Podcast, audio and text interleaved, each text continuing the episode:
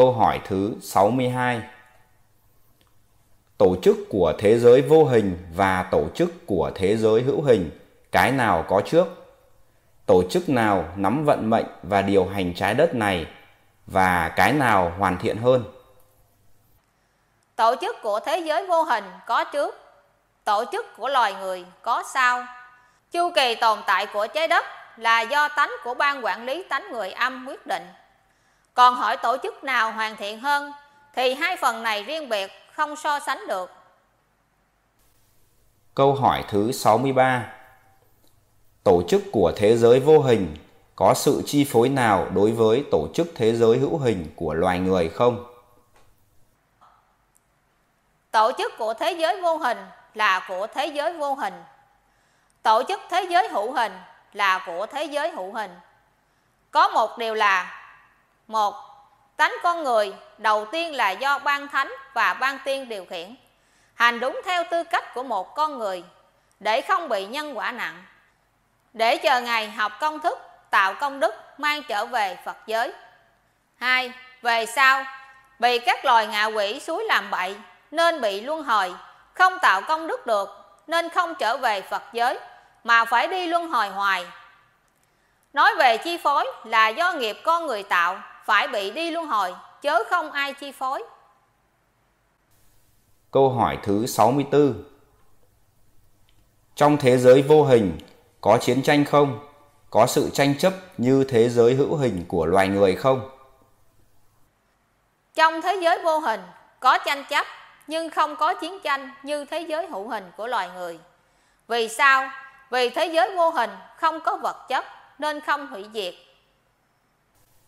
Câu hỏi thứ 65 Tổ chức của thế giới vô hình có ảnh hưởng như thế nào đến tổ chức của thế giới hữu hình như loài người chúng ta, thưa nhân dân?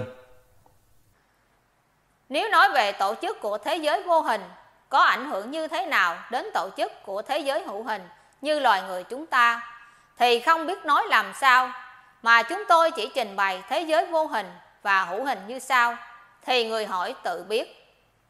Một, đầu tiên tánh Phật từ Phật giới vào trái đất xin làm con của cha mẹ mượn thân và tánh người tạo công đức mang trở về Phật giới định hình ra chiếc áo pháp thân thanh tịnh và kim thân Phật để tánh Phật mang di chuyển khắp trong càng không vũ trụ Phật giới, tam giới cũng như tái nhập ta bà, vân vân. 2.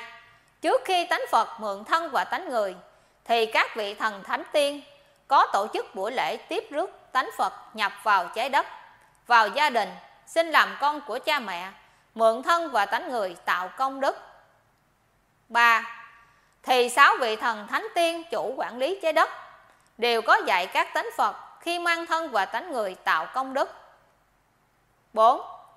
Khi tánh Phật mượn được thân và tánh người rồi, thì các vị thần, thánh tiên và thánh chúa thế giới phân các ban quản lý và trợ giúp tánh Phật mượn thân và tánh người tạo công đức như sau. Vị thần chủ quản lý trái đất và thần mẫu có lập ra chín ban. Trong đó có hai ban có liên hệ đến tánh Phật mượn thân và tánh người tạo công đức gồm ban một giúp thân và tánh người sống kiên cường, mạnh dạng, không khiếp nhược. Nói chung là về sức mạnh của thân và tánh người để tánh Phật mượn để sống nơi thế giới nhân quả do điện từ âm dương cuốn hút và kéo đi luân hồi. Ban 2. Thực thi nhân quả A. À, nếu tánh Phật mượn thân và tánh người tạo được công đức thì bàn giao cho ban nghi lễ thần thánh tiên tiễn hay dặn dò đường trở về Phật giới. B. Nếu tánh Phật mượn thân và tánh người tạo nghiệp ở đâu thì bàn giao cho ban thực thi nhân quả đưa đi thụ nhân quả tốt hay xấu ở nơi đó. Vị thánh chủ quản lý trái đất và thánh mẫu có lập ra năm ban. Trong đó có ban giúp thân và tánh người sống, nhân, nghĩa, lễ, trí, tính, đúng tư cách của con người để tánh Phật mượn thân và tánh người sống ở trái đất nhân quả do điện từ âm dương cuốn hút và kéo đi luân hồi. Vị tiên chủ quản lý trái đất và tiên mẫu có lập ra năm ban. Trong đó có ban giúp thân và tánh người sống, an nhàn, không tu hay tin bất cứ gì ở trái đất nhân quả và luân hồi này. Để chờ ngày vị Phật cho công bố công thức tạo công đức, để tánh Phật điều khiển thân và tánh người đến học, mang trở về Phật giới thành Phật. Các vị thần thánh tiên này có lập ra ban quản lý tánh người dương, hoạt động nơi thế giới nhân quả luân hồi, do cuốn hút bởi điện tử âm dương, tiền tài, danh lợi và địa vị.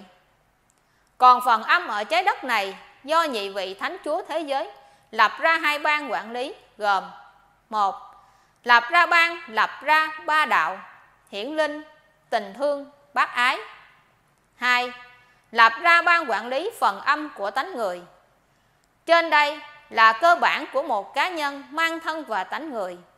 Còn ai điều khiển thân và tánh người làm việc, thì phải sử dụng trí tuệ thật sáng suốt của mình để biết như sau. Một, tánh phật. Ở phật giới, chỉ thấy, nghe, nói, biết, thanh tịnh. Hai, thân người là tứ đại duyên hợp mới có, vô tri, tức không biết gì. Ba, tánh người. Do điện từ âm dương cuốn hút thân tứ đại khi đủ công suất mới phát ra 16 thứ tánh người trống rỗng cũng không biết gì 4. Ban thành thánh tiên trợ giúp thân và tánh người sức mạnh, tư cách, an nhàn và quản lý phần dương của tánh người để tánh Phật sống ở thế giới nhân quả luân hồi do sức hút cực mạnh của điện từ âm dương. 5. Nhị vị Thánh Chúa và Thánh Mẫu thế giới có hai nhiệm vụ. Một là lập ra ba đạo, hiển linh, tình thương, bác ái. Để tánh Phật nào khi mượn thân và tánh người mà phát ra tưởng tượng nhiều quá thì vào một trong ba đạo này tu để không còn tưởng tượng nữa. Hai là quản lý bảy tánh âm của thân và tánh người. Ở trái đất, nhân quả luân hồi, sức hút âm dương này quan trọng nhất là sắc đẹp, danh vọng, tiền tài, danh lợi và địa vị. Nên mới sản sinh ra một dạng người lừa đảo, đứng ra nói những lời không đúng sự thật ở trái đất và tam giới này. Mục đích của họ cũng vì tiền và danh chứ không gì khác. Dạng người này họ nói ra dựa vào tánh của con người – Mười phần mê muội cả mười Gọi là người không có trí tuệ mới tin Chớ những người có một Kiến thức khoa học không gian Ai tin chuyện này hai Kiến thức khoa học vật lý Ai tin chuyện này? Vân vân.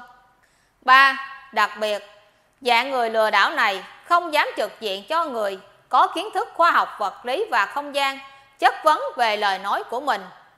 Vì vậy, Đức Phật là một vị toàn năng toàn giác mới cho công bố ra sự thật ở trái đất, dù hữu hình hay vô hình, cũng như tam giới, Phật giới, càng khôn vũ trụ, để dẹp đi những người lừa đảo này bằng những hình ảnh chứng minh khoa học. Nhân dân chúng tôi chỉ trình bày một đoạn ngắn mà người đặt câu hỏi đã đặt ra. Xin hãy sử dụng trí tuệ thật sáng suốt để biết